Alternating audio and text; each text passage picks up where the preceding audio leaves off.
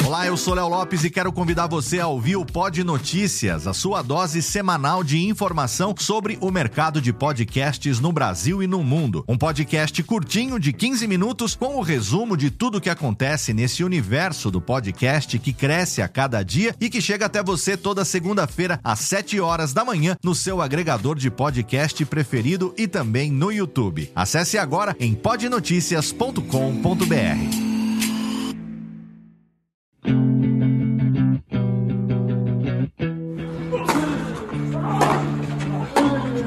Começa agora o Backhand na Paralela, o podcast sobre tênis que vai além das quadras. Apresentação de Jeff Paiva e comentários de Ariane Ferreira. Ready?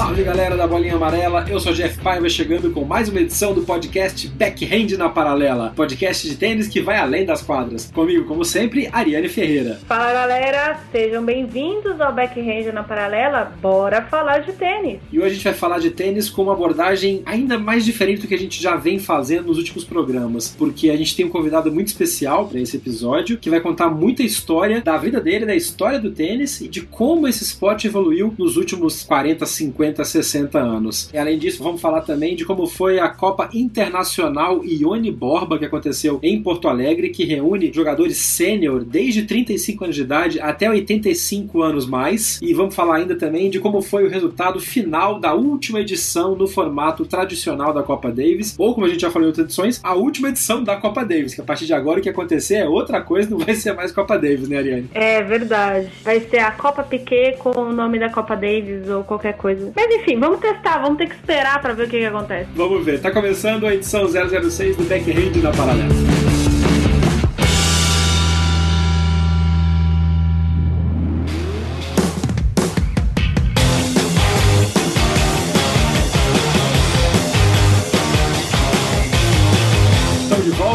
A gente já começa fazendo algumas pequenas correções, o famoso erramos da edição passada, e que inclusive um dos nossos ouvintes, o Pedro Opas, ou Opas, de Goiás, mandou pra gente pelo Twitter, teve uma informação que foi equivocada na edição passada, é isso, Mariane? Exatamente, a gente falou de todos os futures realizados aqui no Brasil, a gente chegou a citar o future de Curitiba, o resultado do Felipe Merigene nesse torneio, mas a gente esqueceu a coisa mais importante da competição inteira, o campeão, o João Lucas Reis, que inclusive foi campeão nas duplas no torneio aqui interior de São Paulo, em Mogi. Então fica primeiro essa nossa errata, né? O João Lucas Reis foi campeão do torneio em Curitiba, em cima do Thiago Wilde. A gente citou também a grande campanha do Wilde lá em Curitiba, a gente estava falando bastante do Thiago, e passou assim batido o João Lucas Reis, que é um garoto jovem também, um pouco mais velho que o Thiago Wilde e o Felipe Meligeni, mas é muito talentoso, joga muito bem duplas. Então erramos, desculpa. Muito obrigada, Pedro, pela recordação do erro que a gente acabou deixando passar. Então foi, na verdade, a gente esqueceu de dizer. Não foi bem, deu a informação errada, a gente só esqueceu de dizer. E só aproveitando esse gancho também, agora no, no último torneio do ano, que foi o torneio profissional, o torneio por dinheiro, Thiago Wilde ganhou de novo. O menino tá impossível nesse final de ano. E vai entrar 2019 com o pé direito, né? Exatamente. Ele vai entrar com o pé, de, aliás, ele vai entrar de banda do lado direito do corpo dele todinho. Ele ganhou o torneio da CBT no Rio de Janeiro, né? Ele bateu o Pedro Sakamoto, que tem 25 anos, é bem mais experiente que ele, bem mais experimentado. Sakamoto, que já jogou bem fixamente ali torneios de nível Challenger, então é um jogador bem experimentado, por 6-1, 6-3, né? Então, fechou o ano com um título. Acho que não tem como começar outra forma 2019 que não com o lado do. Ele banda em 2019, com certeza. Lado direito todinho do corpo já está em 2019. É isso. Parabéns pro Thiago Wilde por mais essa conquista, né? E só reforço também que a gente já tinha comentado do quanto está sendo boa a performance da equipe de alto rendimento de competição da Tênis Root do Rio, do qual o Thiago faz parte e que vem tendo resultados espetaculares, tanto no juvenil quanto no profissional, com o Thiago Monteiro, quando estava jogando lá. A Bia Haddad também estava treinando lá com eles, quer dizer, formou, trouxe uma nova geração de tênis brasileiro. Tem uma marca muito forte da Tênis Root e eles estão fazendo um trabalho muito legal. Inclusive, enquanto a gente está gravando este programa, está acontecendo em Florianópolis a Semana Internacional de Treinamentos, promovida pela CBT. E a gente vai trazer na próxima edição também algumas notícias, alguns destaques do que está acontecendo nessa semana de treinamento, em que a CBT está reunindo equipes de alto rendimento, está reunindo pessoas que trabalham com tênis, profissionais, amadores, alguns juvenis de destaque, para fazer um intercâmbio, para fazer uma troca de ideias, de experiências, para começar 2019 com um planejamento legal e todo mundo falando a mesma língua. É uma iniciativa que a gente aplaude e vai divulgar bastante por aqui assim que as coisas começarem a acontecer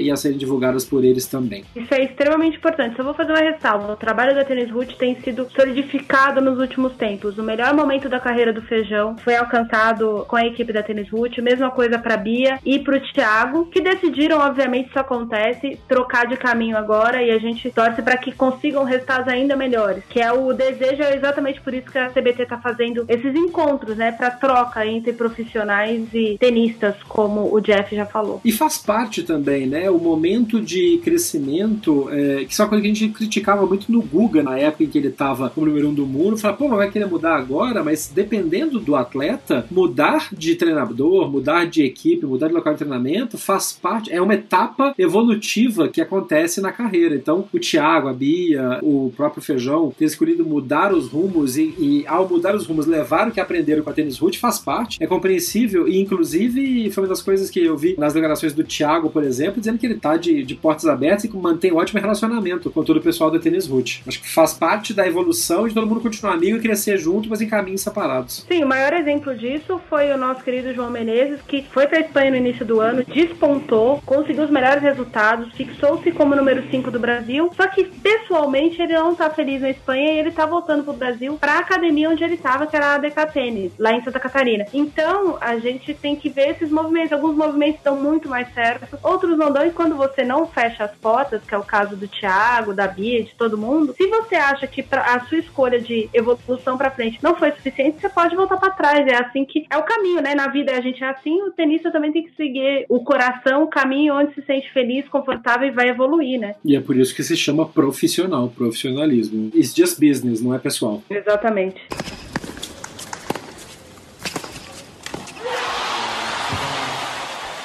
Vamos falar então agora do tema principal desta edição 006 do Backhand na Paralela, que é um tema que me agrada muito e uma das propostas que a gente tinha desde o início, quando começou a pensar no formato novo do podcast, era trazer notícias do tênis que não se resumissem apenas ao que acontece no circuito ATP e circuito WTA. Eu tenho muito, muito orgulho e felicidade de poder comentar aqui um evento tão importante para esta parte do circuito tenístico, que são os torneios torneios de seniors. Aconteceu na última semana de novembro até dia 3 de dezembro, em Porto Alegre, a 32ª edição da Copa Internacional de Sêniors de Porto Alegre, que leva o nome de Ione Borba Dias, que foi uma grande destaque do esporte gaúcho, homenageada com o nome dessa Copa. Tem o patrocínio de um banco, local do Banco Agiplan, e reúne jogadores do mundo inteiro em categorias que vão desde os 35 anos de idade até 85 mais. É muita gente boa jogando tênis tênis é muita gente nova, gente média, gente velha jogando tênis. Quando eu digo velho, é de idade, que gente, eu sou mais velho, então a gente falava velho. Eu falava idoso, terceira idade, é o velho. Uhum. E os velhinhos jogam pra caramba, jogam muito. A gente teve a chance, a honra de entrevistar um desses grandes destaques da Copa, que é o, o professor Joe Paulus, dos Estados Unidos, que foi campeão, número um do mundo da categoria 85 mais. Ele tem 85 anos de idade, joga tênis, é o número um do mundo. E além de jogar até hoje, ele é professor catedrático, tem a tenure na Universidade de Wisconsin. Não só isso, como ele é simplesmente o descobridor de Arthur Ashe. Só isso que ele, se ele tivesse feito só isso pro tênis, ele já tava com um lugar garantido na história. Mas além de tudo que ele faz, de tudo que ele fez comandando o programa de tênis da Universidade de Wisconsin, ele descobriu Arthur Ashe e tá aí até hoje, aos 85 anos, com uma cabeça espetacular. O nosso companheiro Luiz Fernandes, que estava fazendo a, assessoria da Copa Ione Borba Dias em Porto Alegre, também conversou com o professor Paulas e comentou com a gente o quanto ele é vivaz, ele é, é, é alegre, então a alegria de viver é absurda. E a Ariane teve a chance de entrevistá-lo por telefone. É, a gente já pede desculpa antecipadamente porque a qualidade da, do áudio dele talvez esteja um pouco não tão boa quanto a gente fala no microfone, mas ele foi muito simpático atender a gente, né, Nani? No carro, indo para uma reunião, ele bateu um longo papo com você, né? Exatamente, ficamos por longos 45 minutos conversando, inclusive ele tentando me explicar o que estava acontecendo antes. Foram 45 minutos de aprendizagem aprendizado. Eu falei isso pra ele umas três vezes durante a entrevista, porque ele conta coisas. Ele é a história viva do tênis, não apenas norte-americano, como há alguns artigos no, na revista americana sobre tênis e no tênis.com, alguns artigos do Steve Tigor fez um artigo há cinco anos atrás a respeito dele e fala que ele é a história viva do tênis americano por tudo que ele deu e por tudo que ele ainda dá ao tênis americano. Além do Arthur Ashe, ele foi a primeira pessoa a dar um emprego formal pro Nick Bollettieri, que é considerado o maior treinador de tênis da história. Então, tudo que o Nick conheceu no início de como é que vai preparar um treino, como é que ensina tênis pra uma criança que nunca pegou numa raquete, como é que a gente conversa com um adulto, tudo isso foi ensinado pelo Giorgio Fowler. Vocês vão ouvir durante a entrevista meu inglês macarrônico. É, já peço perdão também pelo meu inglês, tá, gente? É, eu tô muito mais acostumada com outras línguas, a falar outras línguas. Inglês mais é escrito para mim. A gente comentando ali, ele falando dessas coisas. Eu espero que vocês gostem tanto da entrevista quanto eu gostei de fazê-la, porque ele ensina muita coisa pra gente, para todo mundo que gosta de tênis, independente do nível de tênis, independente do há quanto tempo você acompanha tênis, é uma lição de vida, inclusive para você que não joga tênis, mas gosta de tênis. É muito legal e é interessante ver o quanto o que ele vem contando pra gente nessa conversa é meio uma tradução de um objetivo de vida. Acho que todo mundo quer chegar na idade dele tendo realizado um pouco do que ele realizou e com o otimismo que ele transmite, né, Nani? Ele é um, um cara que é um vencedor na vida, passou por muitos problemas, superou muitos desafios e tem uma, um otimismo ele, contagiante de tal maneira que não dá para terminar uma conversa com ele sem ter um sorriso gigantesco no rosto, né? É, sim, e assim, venceu grandes barreiras e continua vencendo. Ele tá há quase quatro anos tratando um câncer e você conversa com ele como se nada tivesse acontecendo no quesito saúde para ele. Ele veio aqui, ele ganhou o torneio na categoria dele em Porto Alegre, ele defendeu o título, que essa é a coisa mais importante. Ele tem jogado o torneio, ele ama jogar em Porto Alegre, ele tem muitos amigos brasileiros, ele fala bastante disso na entrevista, ele fez grandes amizades no tênis e ele também está enfrentando a maior batalha da carreira dele enquanto treinador de tênis, que é reconstruir uma academia de tênis que ele demorou 40 anos para construir do jeito que ela tá hoje e ela foi destruída por uma chuva, destruída mesmo. Ele perdeu de quadras de tênis a quadras cobertas, a de vários pisos. Ele conta que carpetes estouraram ali durante a entrevista. Vocês vão ouvir ele contando essas partes. Assim. Ele perdeu o vestiário, ele perdeu tudo. E amigos que ele fez na vida dentro do tênis e fora dele estão ajudando a recomeçar, porque a seguradora, ele não cita a seguradora, a seguradora que ele pagou a vida inteira, simplesmente não podia ressarcir danos por desastres naturais. Então ele está recomeçando aos 86 anos de idade, saindo de um câncer, porque a gente sabe que câncer você só está curado após 5 anos da última detecção de algum tumor ou de alguma célula maligna e do tratamento. É incrível, é literalmente incrível conversar com ele e sentir toda essa positividade. Oh, it! Pra gente só fechar a citação primeiro ao torneio, a Copa Ione Borba Dias, um destaque especial pro N Moreira, que é o organizador do torneio, e que contou que foram 260 atletas de 17 países reunidos em Porto Alegre durante a semana. É um torneio que conta como nível A, grupo A, da ITF desde o ano passado, ou seja, na 31ª edição ele foi elevado ao grupo A da ITF, que é a maior categoria de torneios organizados pela Federação Internacional de Tênis. É um nível técnico muito, muito, muito grande e, como o professor Paulo vai falar na entrevista e a Nani comentou, forma amigos, porque chega um certo momento em que você está jogando há tantos anos contra ou com as mesmas pessoas que acaba sendo um desafio pessoal, obviamente, superar um ou outro, mas você acaba ficando ansioso para encontrar de novo com os seus amigos nos diversos torneios pelo mundo, né, Nani? É, exatamente. Muita gente duvida muito das frases dos jogadores. Ah, mas fulano é meu amigo, eu conheço desde o juvenil, eu conheço não sei o quê. O Sr. Joe vai falar falar. Tem jogadores que ele enfrentou aqui em Porto Alegre que ele conhece desde o tempo da juventude. Então, essas pessoas fazem amizade mesmo, porque é o ambiente deles. Eles amam o que estão fazendo todos juntos, todos conhecem as dores de ser tenista profissional, jogar um seniors que também requer preparação, requer treinamento, requer esforço, requer condições financeiras, inclusive, para viajar e competir. Então, todo mundo conhece as dores e as glórias e as batalhas desse caminho e acaba que a gente, os iguais se aglomeram juntos juntos, né? Eles se amam e se ajudam juntos sempre. É muito legal. E eu quero uma coisa que eu fiz na edição passada e que eu quero que seja uma tradição aqui no Backhand na Paralela é citar sempre os patrocinadores que permitem que apoiem torneios como esse tipo, porque é o patrocínio que dá condição para que esses eventos continuem acontecendo. Então, o torneio internacional Seniors de Porto Alegre foi patrocinado pelo Banco Agiplan e com patrocínio da Next Group e o apoio da Net Claro local de Porto Alegre. A eles os nossos agradecimentos por permitir, por darem a condição para que um evento desse tipo continue acontecendo e trazendo gente do mundo inteiro para jogar e permitindo esse intercâmbio entre jogadores. E para quem está ouvindo a gente também realiza, organiza ou participa de torneios seniors pelo Brasil, assim como a gente pediu para o pessoal que joga os torneios amadores, os torneios juvenis, mande para a gente também pelas redes sociais e pelas pontos de presença digital do Backhand na Paralela, sempre é BH na Paralela, mande para a gente o nome do seu torneio, mande para a gente, o, faça como o Dudu Barba, que faz o, o circuito dos amigos do tênis aqui em São Paulo, manda para a gente as informações do seu torneio para a gente poder divulgar também por aqui, poder dar uma força e poder mostrar para mais gente que tem muita gente jogando tênis, organizando e se congraçando nas quadras pelo Brasil e pelo mundo. Acho que isso é uma das melhores coisas que a gente pode ter, além de assistir os jogos dos grandes jogadores, da TP, WTA, participar disso também.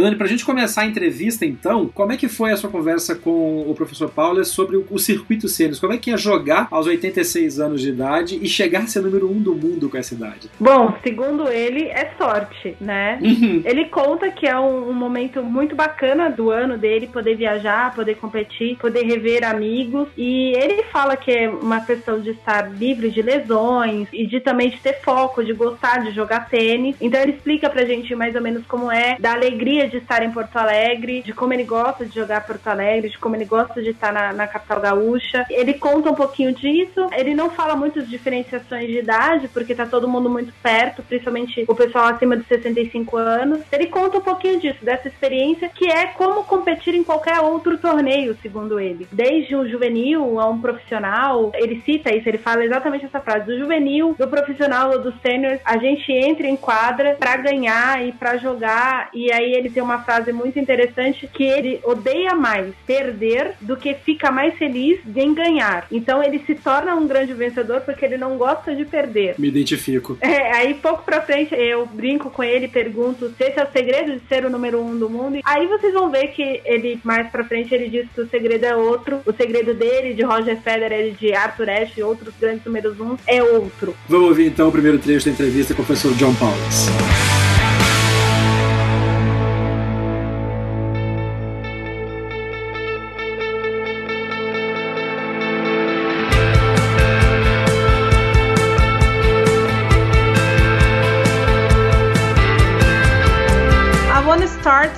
Interview uh, talking about seniors as a seniors player that you are. Uh, you were playing in Porto Alegre here in Brazil last week. You won again the tournament. How important is to you at 86 years old still playing tennis in an international tournament and how it's important that kind of tournaments, tennis seniors? Well, if you say the importance of it, uh, one is that you play because it, it, it's physically and mentally good for you. It keeps you healthy and keeps you alive, and that's one. The other is that you have so many friends you've had all of your life throughout the world, and you get to see these people. It's a friendship type of thing. And the other point is the tournament in Porto Alegre is one of the top point tournaments for world ranking in the world. And, uh, you know, it's, uh, I'm very lucky that I'm the number one player in the world, but the most important thing is that I'm physically and mentally able to play. I'm able to enjoy Porto Alegre, uh, the tournament uh, site, and I've done this for many years. And but a lot of these people, both from the women and the men's side, I've known all my life, and uh, that's why it's so important. Oh, that's really good. So I can imagine that you have some rivals that you have in front. Uh, you play against them since you were maybe 20, 30. Is that possible or not yet?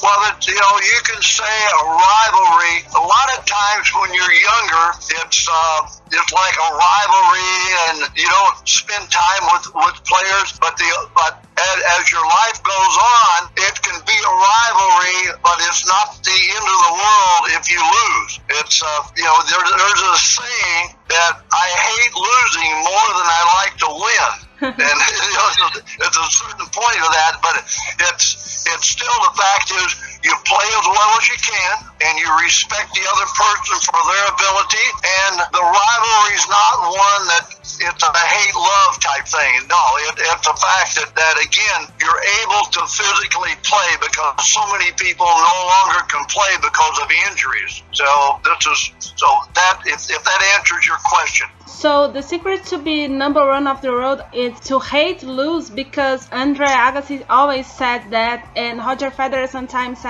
the same thing that he'd hate to do. Is that the secret to be number one of the world in any place? Well, the secret to being successful with a lot of this is is being injury free. This is that's a major thing because it, it doesn't matter whether you're a junior player or a senior player or an open player being healthy allows you to play to the best of your ability to play. And the other is is being able to practice to keep your game at a high level. And that's important because it all boils down to say mobility that stay say take take in your case, if you're able to move about the court to get to the ball, then it allows you to make the shot. And if you can make the shot, then you have a better chance to win.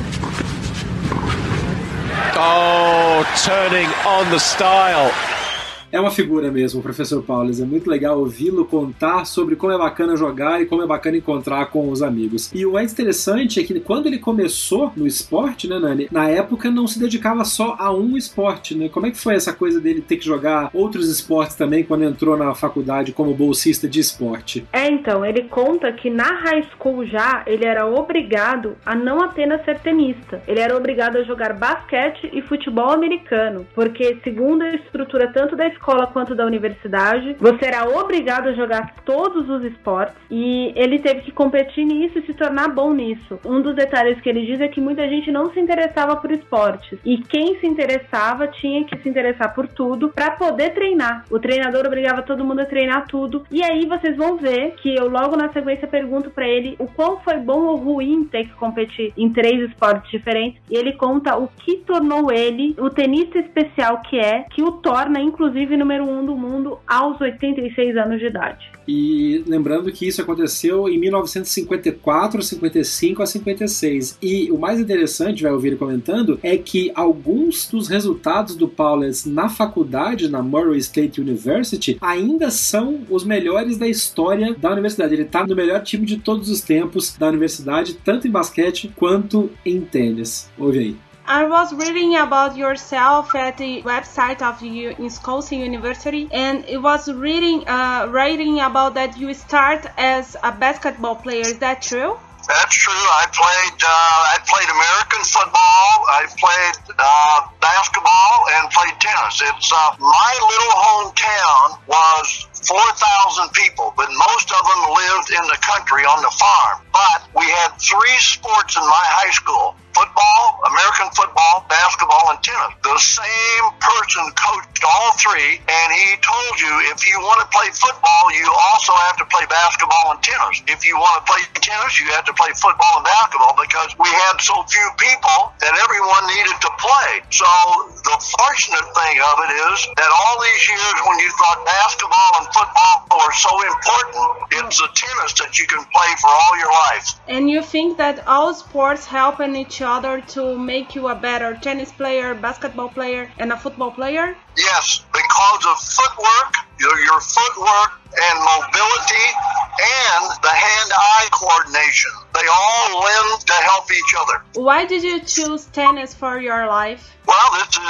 if you go back when I was just a little boy and not very good, the best athletes in my hometown were the best football, basketball, and tennis players. So when it came time for football, you played football. When it came time for basketball, you played basketball. When it came time for tennis, tennis. So it, it, it kept me in good shape for all the sports. And the other for those that, that weren't very good in tennis and didn't play a lot, when it came time to start the football practice and it's very hot, like 90 to 100 degrees American temperature, then you were playing tennis in the same temperature like the early days of Porto Alegre this year were very hot, but you're used to that. So all the conditions here is best that I say if you eliminate your mental or, or mind part of this and just physically can play, you're better because the, the players that think too much usually get in trouble.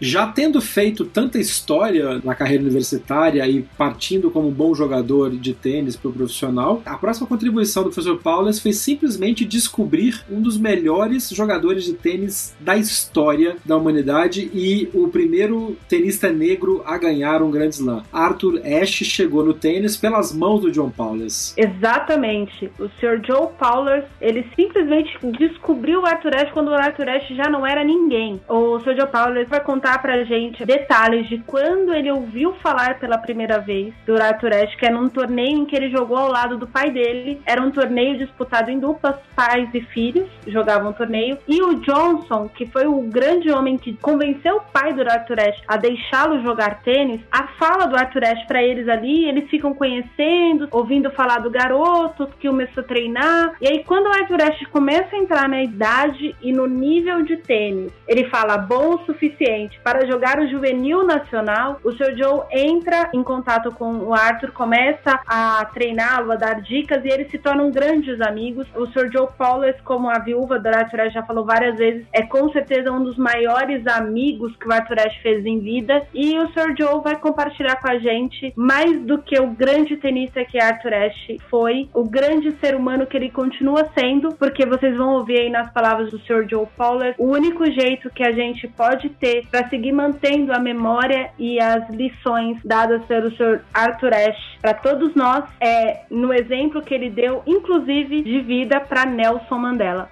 Another point that I, I want to talk to you is about Arthur Ashe because I think that Arthur Ashe is a hero not only in US but all over the world, especially for black people. And you start working with him at the university. Is that true or I got a neuro that information? How I first was in contact with Arthur Ashe and, and I'll go back. When I was a, a young boy in the United States National Father and Son Doubles Championship, I, my father and I played against Dr. Johnson and his son. And Dr. Johnson was a practicing physician in the town where Arthur Ashe grew up. And he was the one that exposed Arthur to tennis. Well, we played against Dr. Johnson, then another man, Dr. Hudlin, another Afro American, we became friends of. And when it came time, when Arthur started to become good, Dr. Johnson and Dr. Hudlin says, you have the juniors with the Davis Cup team. Will Arthur qualify to be one of the juniors? And the answer was, if he's in the final eight players of the United States National Junior Championship, he will qualify. And when Arthur was 15, 16 years old, he was in the final eight juniors, and that's when I was allowed to spend time with Arthur Ashe. And that's how the relationship, and we became very, very close friends. And I was telling someone that had asked me about this relationship that the day Arthur Ashe died, I was speaking in, in Detroit, Michigan. But I was in Detroit, Michigan because Arthur had called me weeks before and says, I can't appear in Detroit. Would you go and appear for me? And I said, yes, I would be honored to do this. And that's when I was walking through the airport and a person I did not know came up and said, I'm sorry about your friend. And I said, well, thank you. I had no idea what they were talking about. And I walked a little farther and on the television, I end up and I see that Arthur Ashe has passed away. Mm. And I spoke several times afterwards about Arthur. And one of the things that I've said, and, and you mentioned this about Arthur as a good tennis player, but a, a, even a greater human being, was that I said if we continue to work towards all the things that Arthur Ashe worked for and stood for, he will live forever for everyone. But if we don't work for these things, then he's gone forever. The sixth time I spoke to people about it, I emotionally broke down and cried. I realized then that he was gone. But my point was, we will work forever towards all the things he stood for, and he will never leave us. Yes, you were talking about that, and I was thinking when you saw Serena, Venus, and Sloane Stephens won U.S. Open, you think that Ashe was represented by them when you saw guys like Donald Young, James Blake playing well tennis in a country that, uh, in a sport that we don't see a lot of black people all over the world, not only a United States thing. Is that, you know, that point that Arthur Ashe was talking about, was being about, and was playing about? Well, this is the, the point is that, that making tennis available to everyone. And the point was that in the United States wasn't available. There weren't, say, tennis communities or facilities where uh, they, they had the opportunity to play. And in this case, there's more and more opportunities for the, every player, whether whether you be Afro American, you be a black player, whether you're an American Indian, whatever it might be. But it's becoming more more of an opportunity for players to play. And with that, it turns out to people like the Donald Young you mentioned, and, and there's there are other both on the women and men's side where they have a chance to play tennis. And this was something that Arthur wanted. But if I'll go back when I mentioned about Dr. Johnson, Dr. Johnson made it available in the area where he lived for the black player to have the chance to play tennis. But I'll tell you a story about this. He would say, say you and I are two people that he would invite, but when he went to go to his work, he would say to you, now that fence is broken, I want you to fix it today. And he would say to me, now I, when she fixes that fence, I want you to paint it. And, and the player to say, man, I'm not doing that. I'm not painting that fence and I'm not fixing that fence. And Arthur would do it. Arthur did everything. And in, in America before Arthur Ashe was, was a baseball player called Jackie Robinson, the first black player to play in the major leagues of baseball in the United States. And uh, so, as, it, as I've said, Arthur Ashe at the time wasn't necessarily the best black tennis player, nor was Jackie Robinson necessarily the best black baseball player. Arthur was the best black playing tennis, and Jackie Robinson was the best black playing baseball.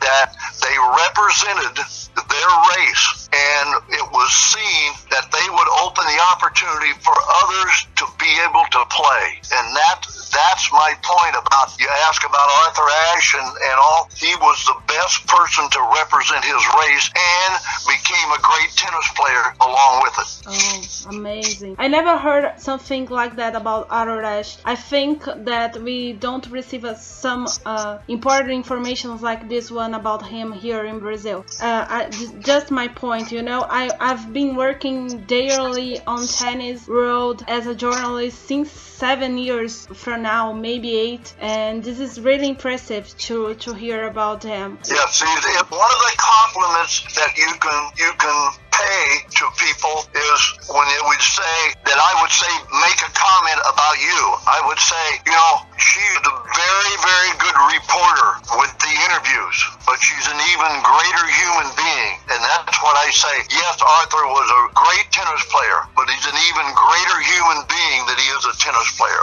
That's that's the thing. That's the thing you you want everybody to to know what a good person. I will give you an example where Mr. Mandela, who became the president of Africa and changed a lot in the world there, asked to speak to the United Nations in, in New York City, when he arrived there, they said, Is there anything you would like to do? His answer was, I want to go see Arthur Ashe. Now, here's a great man in the world, and who did he want to go see? He didn't want to go see the President of the United States. He didn't want to go see the President of the, of the United Nations. He wanted to go see Arthur Ashe and sit down and visit with him. So that tells you how great a person Arthur Ashe was. Hooray!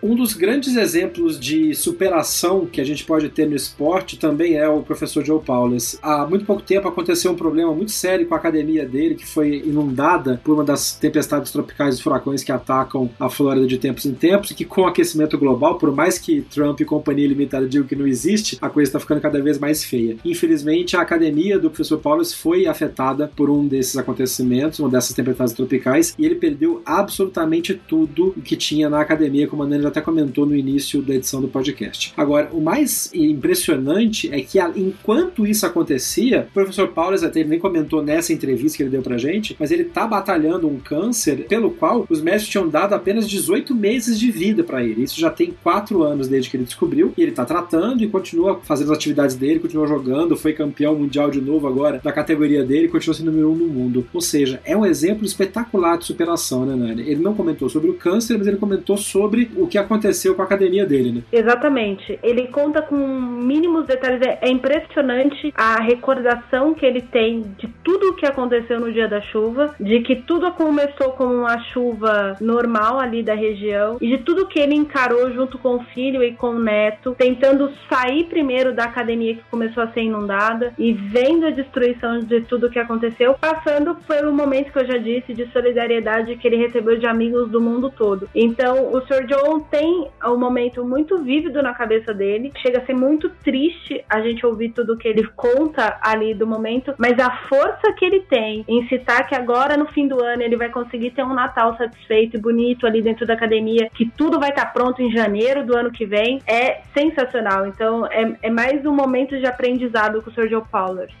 I was reading about what happened in your academy, and I was reading that you building that uh, four years ago. How the things are going now? If someone that is hearing us uh, want to help you, is that uh, any way to contribute to you? And how was the moment when you saw your academy destroyed? Uh, four years of your working hard being destroyed by a terrible rain. I think so. Well, I, I just happened to be be there that night. Well, sort of start this with what happened. It was a normal rain, as we always have a rain, except all of a sudden you had one foot, 12 inches of rain in one hour, and it didn't stop. And uh, all of a sudden it starts coming in underneath the door. So we try to stop it. You can't stop it. The power of the water was unbelievable. I had never witnessed anything like this. The doors that you would leave the club, the water pressure was so great. My son and I, who's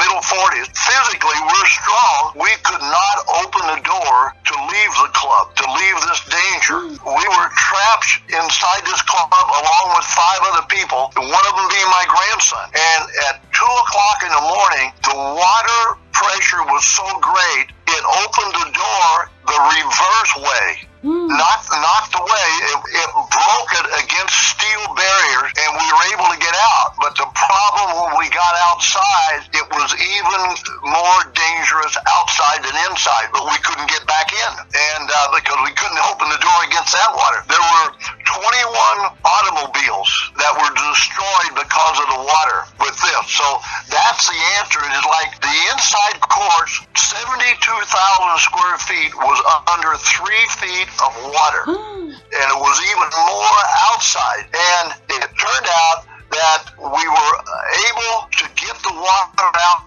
in about 10 days to get the tennis court to be playable. The outside courts were covered with mud and debris and everything. We got that cleared. The inside, where the lockers, the receptions, uh, the vending machine areas of the pro shop, all of it, that everything had to be stripped and taken out to where it was only the, the floor and the walls that were there. The lights were gone, the, the carpeting's gone, everything was totally out. When I returned on Saturday, the one of the first things that went in, everything on the inside is very close to being finished after four months' time. That the the walls, the cosmetics, the windows, the electric, the heating, everything is at a point that by Christmas time it will all be finished with the exception of the lockers for the locker rooms, the showers, the toilet areas, all that'll be done.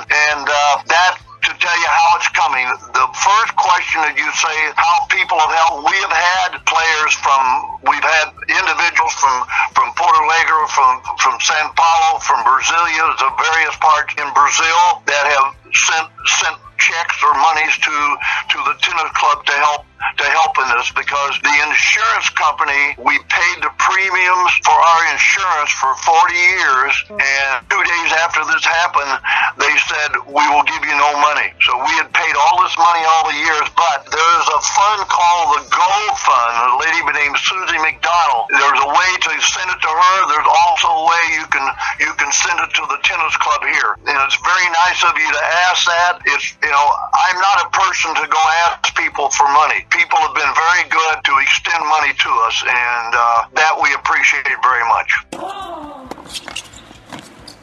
Oh, that is sensational! E o exemplo de superação e continuar lutando, continuar sempre em frente, é uma das coisas que a gente mais tira de lições de, do esporte de maneira geral e de casos específicos como esse do professor Paulas. E além de ter descoberto o Arthur Ashe, ele tem também uma opinião muito forte sobre duas coisas em cima das quais a gente já discutiu em edições anteriores do podcast aqui, né, Nani? Copa Davis e Serena Williams. Exatamente. Perguntei para ele, ipsis literis, sobre questões de mudança no tênis, questões de de regra, como ele acha que está todo mundo querendo movimentar o tênis em razão da televisão. E aí, além de fazer uma explanação muito interessante sobre a força da televisão em todos os esportes, ele traz números sobre futebol, inclusive, e sobre o campeonato de tênis, e principalmente de basquetebol, porque ele é o treinador de basquetebol do time da Universidade de Wisconsin também. Ele fala dos números que a televisão está crescendo e acrescendo no esporte universitário dos Estados Unidos. Ele dá uma opinião polêmica a respeito da Copa Davis e, inclusive, outra coisa, ele revela pra gente quem é Serena Williams.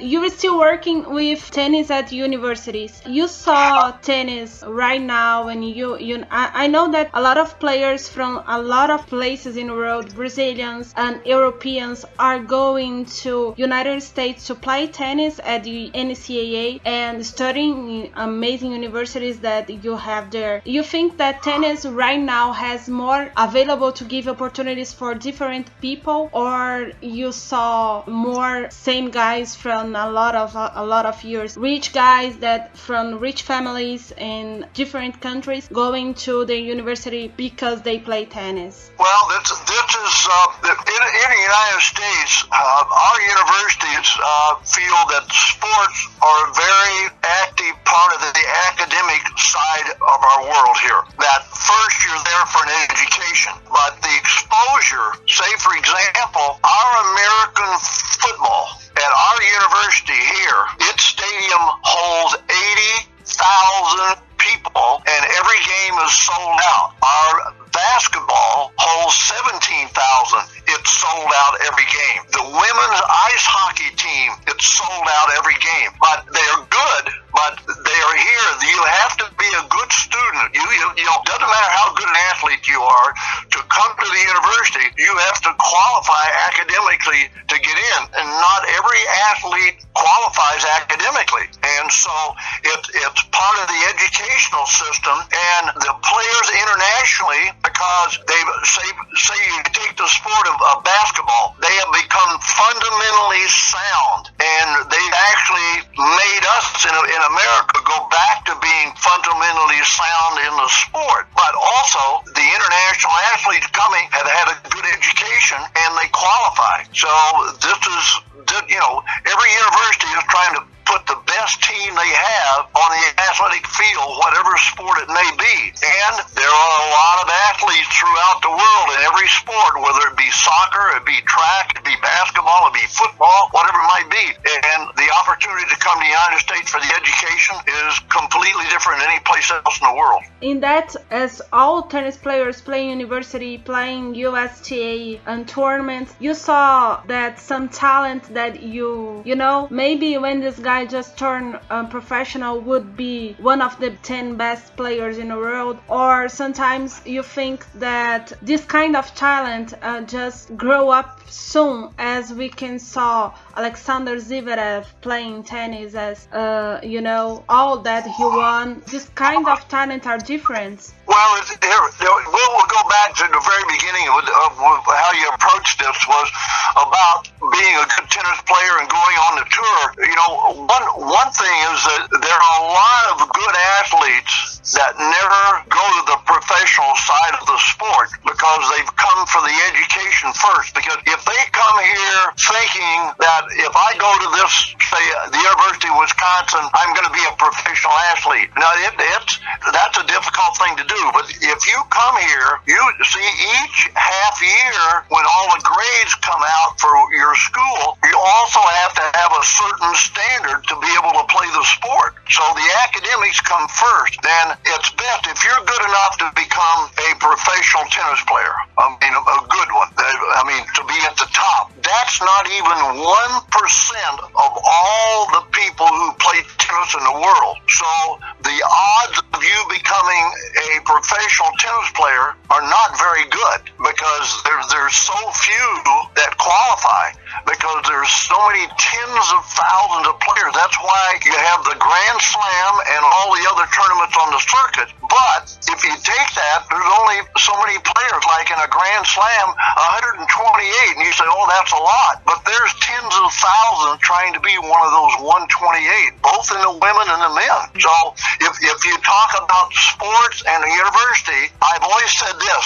If you drop sports, the university is still there. But if you close the university, there's no sports. So which comes first? Academics, your studies in the profession, whether you become a doctor, a lawyer, a teacher, whatever it might be, an engineer, whatever it might be. That's your first priority. And then if you're good enough to make it, that's even better. That's true. Sounds really good. You have a lot of experiences, saw a lot of things on tennis world. I want to ask you about that moment when tennis start being professional. I think that you play tennis in that moment. You saw or heard about a lot of difference for in a good way and a bad way for the players. And because sometimes the players that were playing in the 80s and the 70s, they always talk that they play more than than any other one because a lot of TVs need money. The sponsors are putting money in and just asking for more players, more tournaments, more match player. What did you got about this process to be from an open area and being professional as any other one? Well, this year, I was much older when open tennis came about. It's interesting to say to tell the funny side of this was they the first professional tournament held in Canada was in a, a city called Granby, Quebec. And I get a phone call. I'm coaching basketball. I'm not in very good shape. I have too much weight. And uh, they call and say, uh, We want you to play. And I said, Well, that's very nice. But if the person spoke French, and my French wasn't very good. And so a few days later, they said, When are you coming to Granby? And I said, What do you mean, when am I coming? They said, Well, you're the number one seeded player in the first open tournament. Well, they had 10,000 prize money. And so I go and play. I'm singles finalist, win the doubles,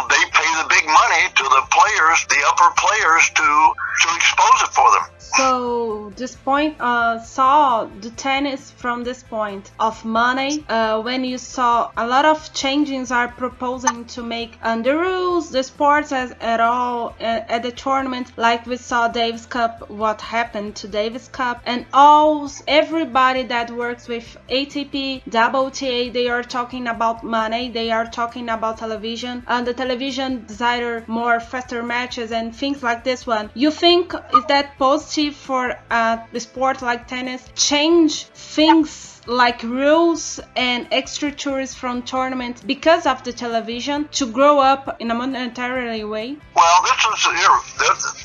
I was asked this question when I was in Porto Alegre, and and this was they mentioned about changes and uh, what did I think about the clock, and I said it's good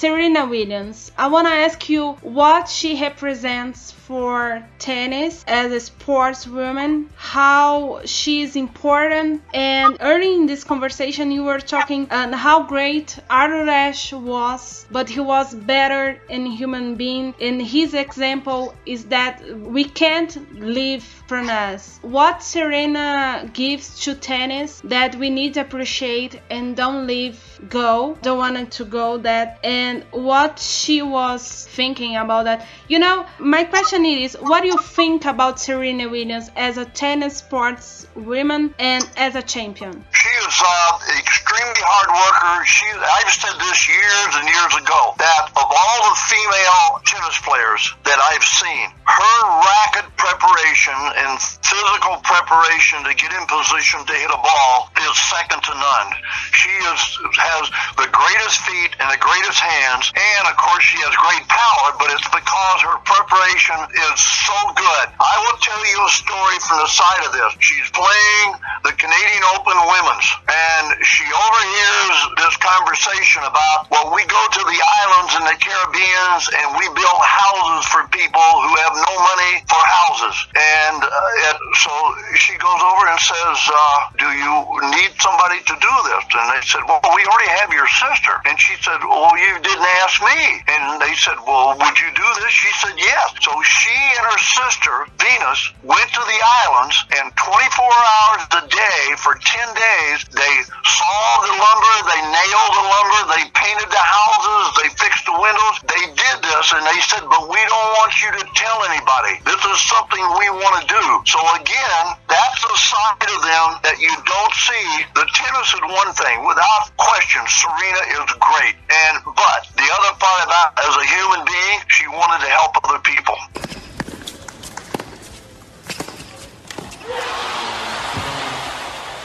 E para encerrar essa entrevista sensacional que a Ariane Ferreira fez com o professor Joe Paulus, teve uma pergunta que é meio segredo do universo, da vida e de tudo mais, Dani. Exatamente. Eu perguntei pro Sr. Joe Paulus se ele pudesse dar um conselho para mim, para você que tá ouvindo a gente, pro Jeff, para qualquer pessoa na humanidade. Qual é o segredo de estar com essa longevidade, com essa saúde, com essa vivacidade, com essa positividade? Qual seria? E aí ele falou o que ele acha que a gente devia fazer. Is that a secret to be on your age, playing tennis all over the world, making friends every every day, and think that you love working hard? Is that a secret to be like this one? Is my last question. Well, the one is that uh, we're basically we're all here to help each other. We should be.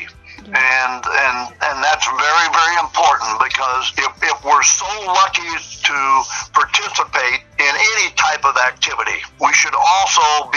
conversation to share.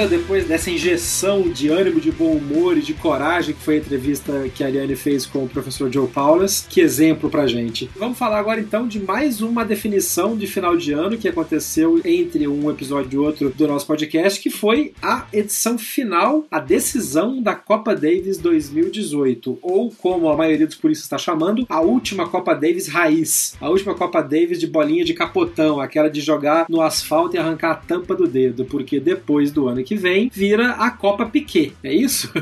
É, vai virar a Copa Piquet, pelo menos agora é a Copa da Cosmos, né? Aconteceu tudo contra os prognósticos do que devia ter acontecido, o que é muito estranho. Nem me fala, porque eu tava torcendo, eu tinha certeza absoluta que a França ia dar um passeio, um vareio na Croácia e, na verdade, Jeremy Chardy entrou para jogar o primeiro jogo, tomou do Borna Koric 3 sets a 0, não viu nem a cor. Primeiro set deu dó, não viu a cor da bola, né, Nani? E depois o Tsonga entrou e entrou meio assim, perdendo muita chance. Foi um jogo mais duro, mas foi 3 sets a 0 do mesmo jeito também. Ah, gente, o primeiro dia foi engraçado. Pra você que não torce pra França. Eu tenho que ir pra. Gente, eu torço pro Chardy, é pior ainda. Eu torço pro Chardy desde o dia que eu dei uma narigada nele num torneio. É. Opa, essa história é boa pra contar um outro dia, hein? Anotem aí pra gente cobrar depois. Jesus, vai matar o jogador. Enfim, foi muito difícil o jogo do Chardy. Na verdade, todo mundo estranhou. O Tirit chegou a dizer isso na quinta-feira, que estranhou, assim, a convocação, mas a história é a seguinte: teve gente que deu para trás com o Yannick Noah, ele não ia dizer isso, mas reza a lenda lá, segundo a imprensa francesa, que o Gasquet pediu para não jogar. O Puir tá podre, coitado, ele nem jogou a parte da gira asiática, exatamente dizendo que ia se precaver e se preparar para a disputa da Copa Davis, estava com lesão. E aí sobrou na lista ali da turma toda quem, quem, quem? Jim Chardy. e aí foi o que aconteceu.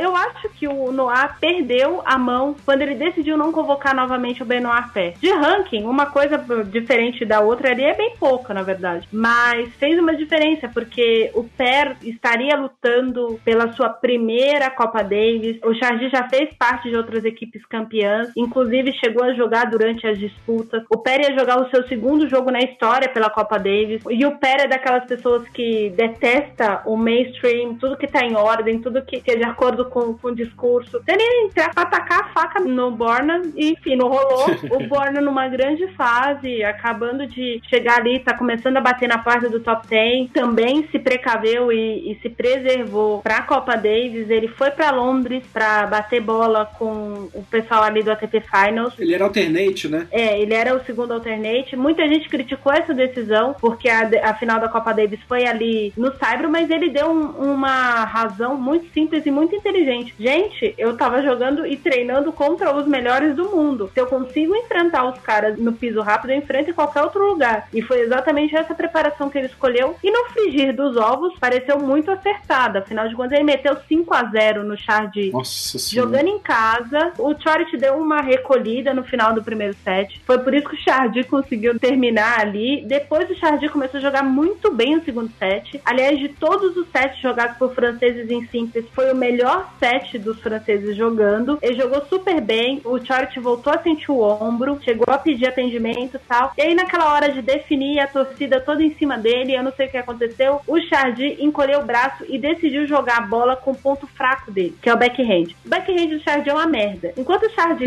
tem, o Gasquet não tem forehand nenhum. E se a gente montasse um híbrido dos dois, a gente teria um grande jogador francês. A gente não tem um híbrido dos dois. Ou teria um péssimo jogador, né? Se for o forehand do Gasquet e o backhand do Chardy, não ganha nem da gente lá no ranking da Play Tennis. É, não ganha nem de mim que não jogo tênis. É, ia, ser, ia ser um negócio meio difícil de, de, enfrentar. Mas enfim, então foi o melhor set de franceses em simples. E aí no 6-4, gente, chega aquela hora que você vai enfrentar um break point, a sua torcida dá aquela murchada e a torcida francesa deu uma murchada na hora que não devia, que era a hora que o Chardy precisava salvar o break point. E aí o Chardy foi quebrado e perdeu o jogo. O Noah tava com muita confiança no Chardy. O segundo set do Chardy faz jus à convocação dele, mas ele precisava ter jogado os outros dois sets pelo menos do mesmo jeito, ou precisava ter pelo menos ganho dois ou três sets ali para poder fazer de frente com o Burnout Chorich. Se ele não tivesse tomado 5 a 0 no primeiro set, certamente o jogo seria outro. O Chorich ficou muito, mas muito motivado. E esse garoto motivado, não é à toa que eles comparam ele com o Djokovic. Em certos pontos, um deles é jogar motivado dentro de uma partida e não de um campeonato. É um negócio difícil de encarar, é muito difícil mesmo. O segundo jogo foi, foi um jogo bem, bem morno, né? Um jogo chato. Foi bem ruim. Gente, o Tsongaro devia ter sido convocado. Eu gosto muito de ver o Joe jogar, mas o cara ficou sete meses sem pisar numa quadra de tênis. As duas vezes que ele pisou numa quadra de tênis depois que voltou da cirurgia, da falta de recuperação da cirurgia e todo o resto, ele perdeu os jogos que davam muito bem pra ter ganho. Jogando mal, ele não jogou nem, bem nenhum dos jogos que ele jogou. Uh, não dá pra, ah, mas ele fez 7-5. Gente, fez 7-5 uma pessoa que tava com preguiça de jogar contra ele, né? Aí fica difícil. Então foi um jogo horroroso, assim, foi um jogo feio. O Tirit parecia que tava assim, ah, tá, se eu perder esse jogo não vai ser tanto problema assim. Parecia que ele tava pensando isso, assim, porque, por exemplo, o segundo set, fechou 7-5 também. E fechou um 7-5 estranhíssimo, porque eu não entendi por que, que o Tirit arrastou tanto o set. Nego vai falar pra mim, ah, é porque o Joe enfrentou, porque ele foi de frente. Não, muito, principalmente no segundo set. Foi um jogo horroroso de ver. Tinha hora que você olhava pro Krajan e pro, pro Kayan, na verdade, é assim que fala o nome dele, e pro Noah, estavam os dois desanimados, cada um no seu banco. Conta a lenda que o Noah tava jogando Angry Birds já, não tinha nada pra ele fazer ali. Não, total. As trocas de lado era pavoroso, porque ele parecia o. Eu vou, eu vou ser venenoso aqui, vocês me desculpem. Ele parecia o nosso capitão levantando e batendo palminha assim pro cara passar. E o cara tomando pra dentro, o cara batendo palminha. Vamos, vamos. Porra! E assim, esse não é o Noah, porque ele não teve essa postura com o Chad. Pois é. Aliás, se ele tivesse tido essa postura com o Chad, o Chad tinha tomado 6-1, 6-1 os sete seguintes, né? E ele não teve essa postura com o Chad. Ele olhava pro Chad. O meu francês é bem macarrônico, mas ele dizia pro Chad: você pode ganhar esse jogo, você tem condições de enfrentar esse garoto. Olha, ele tá errando nisso, ele tá errando. Contra o Tsonga, eu acho que o, o Noah pensou: quer saber do negócio? O cara tem 32 anos nas fotos, 33. Eu não vou ensinar mais nada pra ele. Fora a política, a gente não sabe o que rola por trás ali, porque a história é que o Noah perdeu o vestiário, né, também. Tanto que foi, já, já tava anunciado, ia ser o último confronto dele. A Amélie Moresmo vai assumir a equipe francesa da Copa Davis agora, mas acho que na hora Faltou um punch, faltou ali, pra usar uma piada que meu amigo Carlos Cardoso usa muito, os franceses se renderam ao resultado inevitável. Não, faltou, como diz um amigo meu, um conselheiro de São Paulo, ele sempre fala, faltou um tapa na cara. É, E foi o que faltou. Faltou ele puxar a orelha do Tsonga. Assim, até agora eu não entendo. De reza a lenda mesmo que ele perdeu o vestiário. Tanto é que o Benoit Paire veio a público dizer que os outros jogadores ligaram pra ele quando o Noah comunicou todo mundo que tinha decidido não convocar o pé. Aí eu fiquei pensando, por que que um treinador avisa as outras pessoas que decidiu não convocar alguma pessoa, sendo que essa pessoa nem foi avisada? É. Entendeu? Foi muito estranho o que aconteceu. Eu não sei quem convocou, porque considerando o presidente da Federação Francesa também, não duvido nada de ter sido ele que convocou a equipe. E aí, viu, gente, a gente viu o que aconteceu. Não dá, assim. O Tissongar, independente dele estar de corpo mole ou corpo bom, ele não tinha condições de estar nesse enfrentamento. É, é simples assim. Foi um grande jogador, continua jogando bem tênis, quer dizer, estava jogando bem tênis até o ano passado. Em 2017, o Tsonga não apresentou resultado nenhum. Ele fez semifinal e, no- na primeira semana lá em Marselha, na segunda semana do ano, depois do Australian Open, mas assim, ele ganhou de ninguém. Ele teve dois jogos duríssimos. O jogo que ele venceu já se arrastando em quadra, o adversário praticamente se entregou e o outro ele teve que abandonar, infelizmente, com uma lesão gravíssima no joelho, que precisou ser operado. Mas assim, não, não fez nada o ano inteiro. Por que que tava numa decisão de Copa Davis?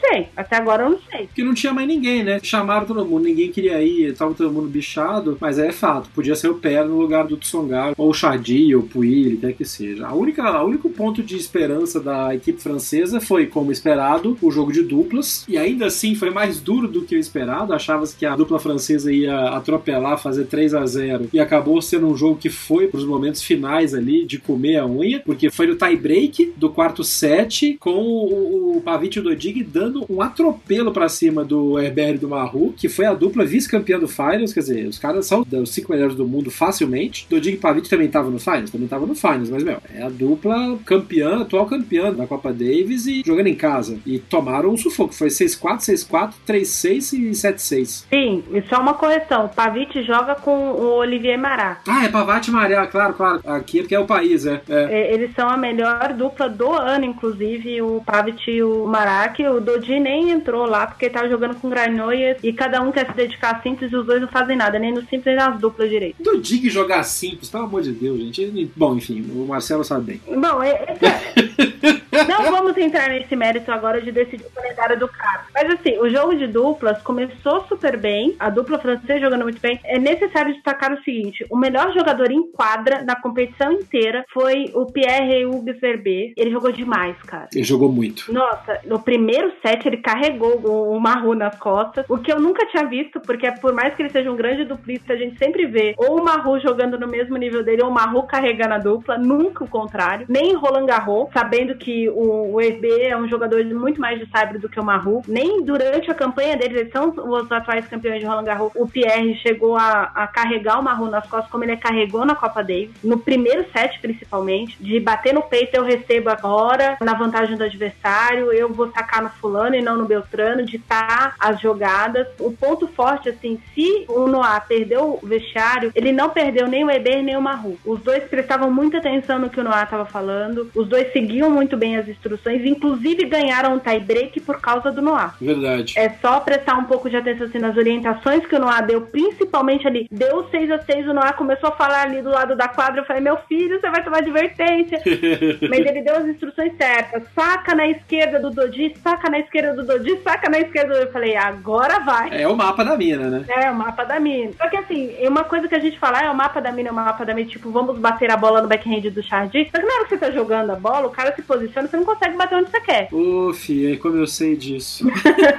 como eu sei disso. Porque o meu técnico vem falando, põe na esquerda do cara, eu jogando lá, meu nívelzinho ruim. Mas como? A esquerda do cara sumiu. É, então não vejo, ele não tem um braço esquerdo, eu não sei onde está a backhand dessa criatura. Quem joga e tá nos ouvindo sabe bem, identifica com a gente. Exatamente, não é, é o mapa da mira que não é bem assim. Mas enfim, se o Noah não entra, se as orientações. Aliás, troca de vamos tomar uma água, qualquer... o Noah tava falando e os dois olhavam compenetrados. Às vezes o Noah tinha acabado de dar uma instrução e você nitidamente via que a dupla ia seguir por um caminho eles seguiam pelo caminho do Noir, então foi por isso, muito por isso, que eles ganharam o jogo. Eu não sei te dizer se o Krayan fez diferença na dupla croata, provavelmente fez, porque eu não falo croata. Então tudo que ele disse pros croatas eu não entendi. Mas pelos gestuais, assim, também ele posicionou bem a dupla. Aliás, ele chegou a inverter posição no terceiro set. Não sei se foi ele que decidiu isso, se foram Dodi e Pavic que decidiram isso. Eles botaram a esquerda do Dodi bem no meio da quadra para receber aquele saque da linha. Uhum. E aí quem ia para receber o saque da linha era o Pavic e não o Dodi. Ele avançava na hora que o saque estava vindo. Então era tipo um elemento surpresa ali que estava acontecendo e ajudou a ganhar o segundo set. E é uma análise que quem joga tênis, quem gosta de assistir tênis e joga tênis, poucas vezes tem chance de ouvir uma análise desse estilo de alteração tática no meio de um jogo e que pode sim mudar o resultado, pode mudar um ponto fraco que os adversários estão explorando. É muito legal você ter falado isso e é uma das coisas que a gente sempre quer trazer para cá é um tipo de análise que possa ser identificada e aplicada no que a gente faz no dia a dia também. Mudar o lado da dupla às vezes na mudança de set, que é quando a regra permite, pode ser muito interessante e surpreende, tem um elemento surpresa como você falou. Sim, e aí para não parecer uma operação tática, eles mantiveram a mesma formação no quarto set e forçou a partida aí pro tie break. E eu senti no segundo set que os croatas deram uma baixada de ânimo por causa da torcida. Então, eu não sei até que ponto, aí como eu disse, eu não falo croata,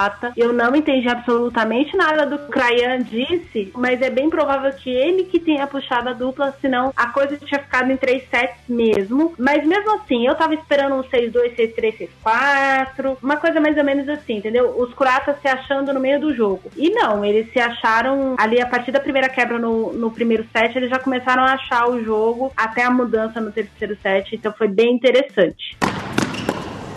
Oh, stop it! E aí deu um fio de esperança para a torcida francesa que o nosso amigo Borna Koret foi lá e apagou logo no primeiro jogo do domingo. Né? É, contra um que eu já comentei, lesionado, Lucas Puig. Vou fazer a seguinte ressalva: eu assisti esse jogo numa reprise, eu não assisti ao vivo, eu já sabia o resultado, então foi meio frustrante assistir um jogo assim. Aliás, o Tirit, ele foi lá pro gasto mesmo, né? Foi lá, vou sacar, vou enfiar a mão no forehand, vou definir na quarta bola no máximo. E o Puig não apresentou resistência nenhuma. Batalhou bastante ali no primeiro set, tava com aquele gás, saí do vestiário, não joguei nem sexta nem sábado, tô quente, vou jogar esse trem, vou ganhar essa bosta. Quando ele perdeu ali o tie break, você já viu que o cara, eu sei lá, assim, você vê a linguagem corporal, o Dácio Campos Schwartz diz, a gente vê que o Belucci perdeu um jogo quando ele baixa os ombros. A mesma coisa pro Puig, baixou o ombro na hora de pegar a água. Mal menos ali pelo segundo e terceiro game, né? É, o primeiro grande jogo do Puig que eu vi foi um jogo que ele enfrentou o Nadal. Ele deu uma baixada de ombro. Eu falei, oi, Belucci. Aí eu percebi que era ali. Ele baixou o ombro, já era. Você ganha o jogo dele. e ele, ele tem esse histórico, assim. Aliás, outros jogadores têm essa o ombro que cai. O rosto dele cai. O André Sá tinha isso. Sabe quando a pessoa despenca todo? De parece que morreu alguém da família dele. E você pode saber que ele vai perder o jogo ali também. É. Então tem uns trejeitos de jogadores que a gente acaba pegando de tanto que a gente vê jogar. Mas assim, o Puig não tinha condições de ganhar do Tirit. Talvez não tivesse condições de ganhar do Chorit também. Eu lamento muito pelo Noah, porque ele disse que a carreira dele no tênis está completamente encerrada agora. Mas foi uma bela carreira. Sim, e quando você conhece a história do Noah, um homem negro na França, fazer o sucesso que ele fez nos anos 80, dar ao tênis francês uma sobrevida que o tênis francês não estava tendo, porque o tênis francês foi muito vitorioso até o início da era profissional e ali deu uma baixada de bola. Sempre teve jogadores talentosos, mas sem brigar por grandes coisas. A geração do Noah é uma geração de jogadores muito talentosos que hoje em dia comandam o tênis francês. O diretor do Masters 1000 de Paris era contemporâneo dele. O diretor de Roland Garros foi duplista com ele e ganhou vários torneios ao lado dele. Ele fez final em Roland Garros. Infelizmente não foi campeão. O pai do Vasselan, que eu já compartilhei aqui com vocês, que foi um, um jogador de simples grande, assim, jogou contra o Noah, é contemporâneo do Noah. Ele deu uma sobrevida e criou uma geração de crianças que sonhavam em ser o que elas não viram. As crianças de hoje do Brasil, o Thiago Wilde, o Thiago Wilde não viu o Guga jogar. O Thiago Wilde joga na esperança de jogar o que a gente viu, mas ele não viu. E a geração desses jovens franceses que incluem o Puig é é a geração que decidiu ser a consequência, a sequência do Noah e da sua turminha ali, Cedric Morrier e, e ó, Cedric Morrier é o, é, o, é o árbitro. O árbitro, mas é dessa mesma geração ali que virou o árbitro, ele fala que ele virou, ele decidiu que ele queria trabalhar com tênis vendo o Noah jogar, por isso que me veio o Cedric Morrier na cabeça. Pascal Maria sempre faz grandes referências ao Noah. Ele foi um grande, um grande jogador, um grande capitão. A França ganhou dois títulos com ele como capitão. Ele ganhou como jogador. Ele é um grande nome da história da Copa Davis e seria muito bonito que a Copa Davis finalizasse com ele como campeão. Porque para mim, o que começa ano que vem, a gente pode chamar de Copa Davis, Copa Piquet, pode dar certo, pode dar errado, mas é outra coisa. É outra coisa. É uma nova competição que a gente pode ou não, como o Sr. John Powers gostar, disse, né? A gente tem que dar uma chance pro torneio. E não que ele esteja reclamando do título da Croácia, tá, gente? É, e seria uma justiça histórica legal o Noah ganhar na última competição dele e sendo na França. Mas eu acho que a, a vitória da Croácia, ela é legal do ponto de vista esportivo também, porque é uma vitória do tênis. Vai, vamos fazer uma analogia com o futebol? Seria uma vitória assim como a do Brasil em 94, um tênis de resultado? Eu acho que na verdade é uma também de resultado. Ou seria uma vitória como a da Espanha na África do Sul? Eu acho que tá mais pra Alemanha no Brasil. É uma vitória do trabalho. Boa. O Zileiko Krayan, eu conversei com ele quando a Croácia enfrentou o Brasil, acho que umas três vezes antes dele vir ao Brasil. Ele tem uma visão de tênis muito global e a Federação Croata deixa ele trabalhar. Há um trabalho muito grande. Ele me disse o seguinte: há muita gente pobre na Croácia e muitos garotos que veem a esperança de ter uma vida melhor, de ter uma casa para o pai e para a mãe através do tênis. E é por essas crianças que eu trabalho. Fora o apoio que o governo dá, né? A Colinda, a presidente da Croácia, que virou febre na época da Copa do Mundo e agora de novo, a Colinda Kitarovic, o governo dela dá um apoio muito forte para o esporte enquanto formador de cidadãos, além do esporte de alto desempenho, né? Sim, aliás, a Croácia é uma das poucas nações do mundo, ao lado da Argentina, da Austrália e do Chile, e agora eu não me lembro outra nação, mas são as, as, as três nações que me vêm à cabeça, que tem tênis nas escolas. Não todas as escolas, mas há um plano de governo de fornecer material básico, de ensinamento e de é, uma, uma aliança com a federação local para começar a identificar talentos em campeonatos escolares e criar fomento, mas o mais importante, dentro dessas sociedades que eu citei e outras tantas, é que o esporte é importante para formar pessoas. E é por isso que a Croácia tem tido os resultados, né? A gente viu aí na Copa da Rússia, a gente vê em outros esportes as seleções croatas muito fortes, jogadores, atletas croatas muito bem solidificados e um país assim que é recentemente jovem, né? É um país que não tem 20 anos, é uma nação que ainda tenta sarar feridas de uma guerra sangrenta, é muito difícil. Então a gente também tem que pensar no lado positivo. Se não foi uma vitória de um reconhecimento histórico que o Noah necessitava, o trabalho do Krayan e de toda a equipe da seleção croata foi coroado através do trabalho. E o que é o trabalho? O trabalho levou o Tirit ao título do US Open. O trabalho está trazendo o Boana Choric ao top 10. O trabalho fez do Mate Pavic, que chegou a estar aposentado do tênis, a ser o melhor duplista do ano ao lado de um austríaco tradicional duplista em 2018. O trabalho faz com que Ivan Doji ainda se mantenha como profissional no circuito de tênis. Então, se toda a competição de nações traz uma lição pra gente, a lição é que amor atrelado à parceria te levam a longe, que foi o que aconteceu com a França, mas o trabalho, a dedicação e o suor te levam mais longe ainda.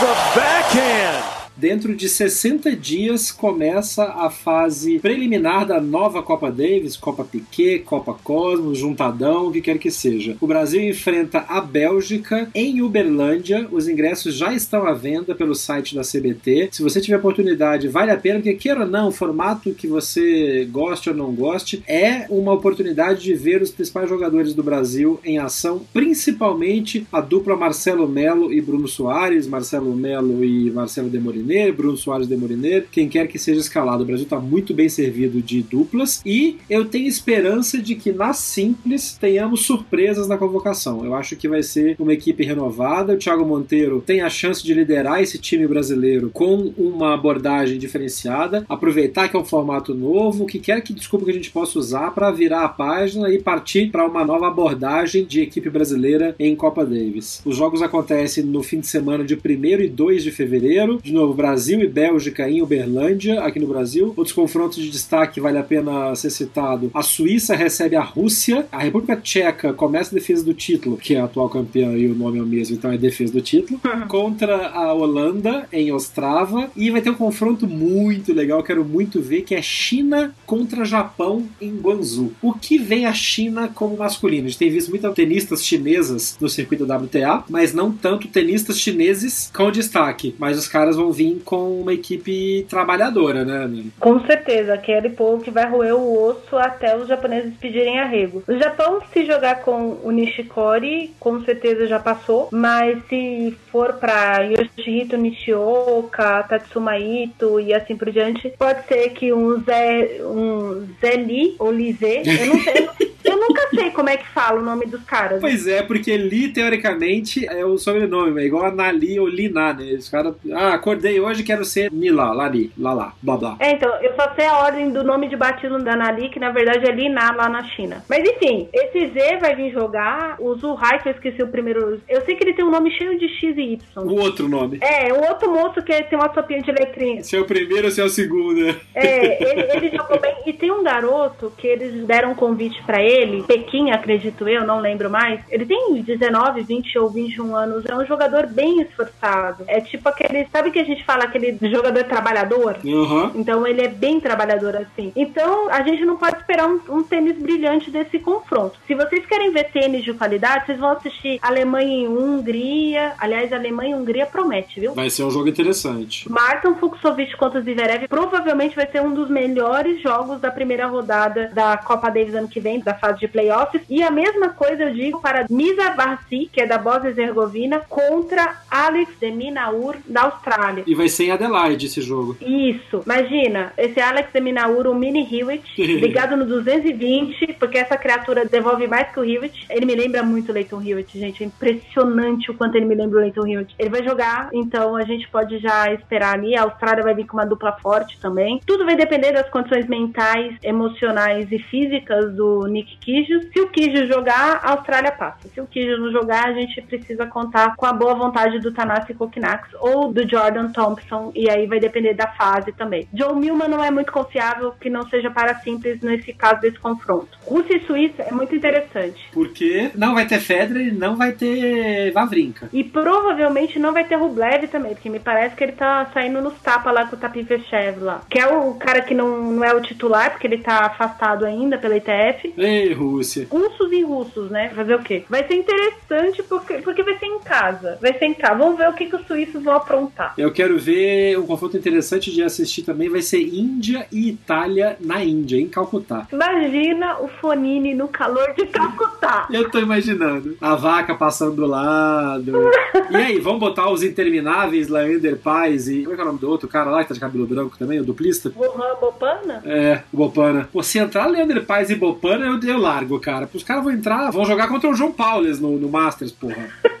Eles estão na idade já, aliás, já passaram da idade, que eles estão já na, na terceira categoria. Eles estão chegando na categoria 70 quase, tá doido. Pelo amor de Deus. O, o Bopana provavelmente vai jogar. Porque eu li em algum lugar, eu não lembro se foi no Twitter da Sônia Misa ou se foi na imprensa indiana, que o Bopana teria dito que quer jogar Tóquio. Você é doido, vai jogar, vai jogar sêniors, meu filho, pelo amor de Deus, vai jogar dama. É, e aí a gente entra num contraditório. O time indiano, o mais jovem talento da Índia, tem 27 ou 28 anos agora. E então vai ser um time muito velho disputando esses playoffs contra um time muito jovem que será o time. Não contra um time muito jovem, mas na outra ponta do globo, a gente vai ter o Chile, cujo jogador mais velho vai ter 22 anos. Então, são contradições de um torneio mundial muito interessante. Nenhum dos dois países tem tradição de renovação de jogadores, a gente sabe disso, mas como o Fábio Rio já disse pra gente, o Chile tem sorte. E a Índia provavelmente não tá tendo sorte, ou as pessoas estão desistindo de ser tenista pra ser ator de Bollywood que ganha mais. Eu acho mais justo também. Mas tem um bilhão de pessoas, não é possível que não vai. Porque é a mesma coisa da China, tem um bilhão de pessoas lá, cara. Não é possível que não vai pintar um tenista. É, mas é que na Índia as pessoas querem ser jogador de cricket, as pessoas querem jogar outras coisas, né? Até É. porque o marido da Sania Mirza é uma das pessoas mais ricas da Índia, nasceu em uma família relativamente pobre e exatamente ficou milionário por causa do cricket. Do cricket, né? Momento fofoca de Ariane Ferreira. A Sania Mirza ainda não pariu, caso alguém vá perguntar se o neném dela nasceu. Não nasceu ainda, gente. É filho de elefante? Então. 20 meses? Não, ainda não tem, mas eu tô doidinho pra ver esse neném da Misa, porque a Mi- a Misa é linda, então vamos ver como é que vai ser a criança. Mas é isso, voltando pro negócio da Copa Day, Momento fofocalizando. tô focalizando o Bay Ariane Ferreira. Tirando esse momento do Fanini nos 40 graus de Calcutá, gente, e assim, é um calor que é, Fevereiro, velho. é um calor que vocês não estão entendendo. Vocês não estão entendendo. O Belucci, gente, vocês lembram do Belucci? O Belucci desistiu de um Tony Belucci, nascido em Tietê, que não é fresco, assim como as pessoas acham que é. O Belucci, o Belucci derrete jogando no calor de São Paulo. Se jogar em Calcutá, ele vou ter que catar ele com rodo. Ele, no, no confronto Brasil-Índia, não foi em Calcutá. Eu não lembro agora se foi em Pune ou se foi em Chennai, não lembro. Foi em Chennai, foi em Chennai. Mas o Belucci praticamente morreu, coitado. Ele tava assim, com os olhos fundos. Na hora que ele desistiu do jogo, eu já tava gritando há meia hora na minha casa: sai dessa porcaria dessa quadra, você vai morrer. Pois eu vou compartilhar uma história pessoal. A empresa com a qual eu trabalhava aqui no Brasil, que eu era country manager, todo o nosso TI era impune na Índia. Hum. Amigo, é quente, é abafado, é sujo aquele lugar, o ar é irrespirável, velho. Os caras jogam esporte lá, é brincadeira. Então vai ser interessante ver o, o Fonini lá. Vou contar um segredo que um jogador me contou sob a batuta de eu nunca dizer o nome dele, dessa história. Quando ele vai jogar na Índia, sabe o que ele faz? Ele leva garrafas de água mineral e miojo. E ele reza pra ele, no máximo, ir até a semifinal, porque ele sempre compra comida e tem medo da comida não dar. Faz ele muito bem. Ele falou porque uma vez algum um- ele não quis me citar quem era o compatriota, foi jogar aquele torneio, um challenger que tinha na capital da Índia, que agora eu esqueci o nome. Nova Delhi? Nova Delhi, exatamente, o Challenger de Nova Delhi. Ele falou pra mim é exatamente no mesmo lugar que tava tendo aquele WTA de Nova Delhi. E o cara comeu e ele catou uma infecção estomacal que ele teve que ser transferido pra Singapura pra não morrer. Eu acredito porque eu também tive problema com comida. né? É, é foda. É puxado, é puxado. Tem que levar o Doritos daqui, tem que levar a aguinha, água Petrópolis, água Caxambu, porque senão o trem pega. Bom, esta é a escalação da primeira rodada dos qualifiers da nova Copa Davis. Vamos ver o que, que vai prestar desses confrontos.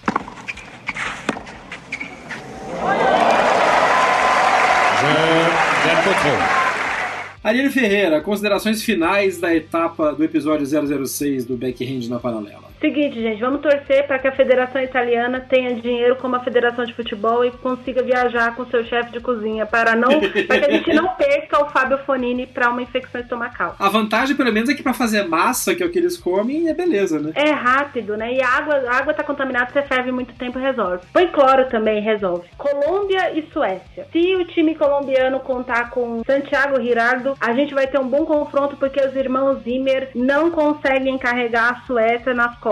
Vamos ver se o Linda vai ser convocado dessa vez, porque ele tá sendo esquecido pelo capitão sueco. E Sérvia e Uzbequistão, eu quero ver o Felipe Krajinovic, porque eu duvido que o Djokovic vai jogar esse confronto, enfrentando Denis Istomin. E se você é fã do tênis passador de bola, assista esse jogo. É só isso que eu tenho pra dizer. Vão ser três horas de jogo, né? Pra cada sete. Aliás, a gente tem que reservar, né, gente? É tudo melhor de três. Não tem mais nada melhor de cinco. É. Então, provavelmente o Fonini se livra da Índia já no primeiro jogo do domingo. Pode ser, vamos ver, vamos esperar. Vai saber, né? O jogo de duplas da Índia vai ser difícil. Outra coisa, comprem os ingressos quem puder viajar a Uberlândia. Até porque vai comer bem pra caramba, porque em Minas se come muito bem. Opa! A gente deve contar com a presença do Davi Gofan. O Gofan tá treinando forte e respondeu um comentário de um fã brasileiro que escreveu lá pra ele: E aí, Gofan, você vem encarar o Belucci aqui? Ele escreveu, respondeu ele no Instagram. Ele disse: Se eu estiver bem fisicamente, estarei aí para enfrentar o Brasil. Então a gente corre o risco de ter o Gofan aqui e pode ser um Gofan em Belucci que daí vai me fazer bastante raiva. É isso. Mas não vai ter Belucci, não vai ter Belucci. Relaxa que não vai ter Belucci. Então, aí é que tá. Vamos ver, vamos ver, vamos ver, porque, enfim, do nosso capitão eu espero muita coisa, menos renovação.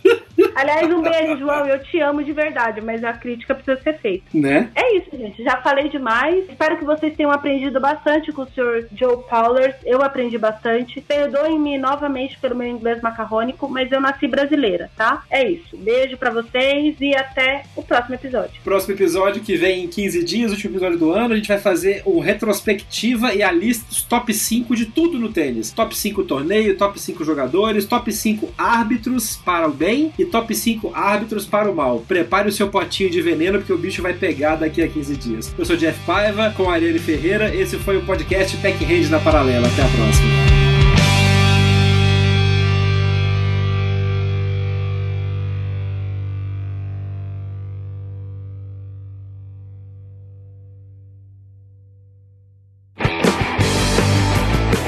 Termina aqui mais uma edição do Backhand na Paralela. Mande seu comentário ou sua sugestão de pauta pelas nossas redes sociais. BH na Paralela, no Twitter, Facebook e Instagram. Até o próximo episódio. Este podcast foi publicado pela Radiofobia Podcast Network. Oi, eu sou o Antônio Viviani e quero convidar você a ouvir o nosso podcast Voz Off. Desde julho de 2017, eu e meu amigo Nicola Lauleta temos o prazer de conversar com as grandes vozes do rádio, da TV e da publicidade do Brasil e trazer suas histórias até você. Se você, como nós, é apaixonado por locução, acesse vozoff.com.br e acompanhe nossos episódios aqui na Radiofobia Podcast Network.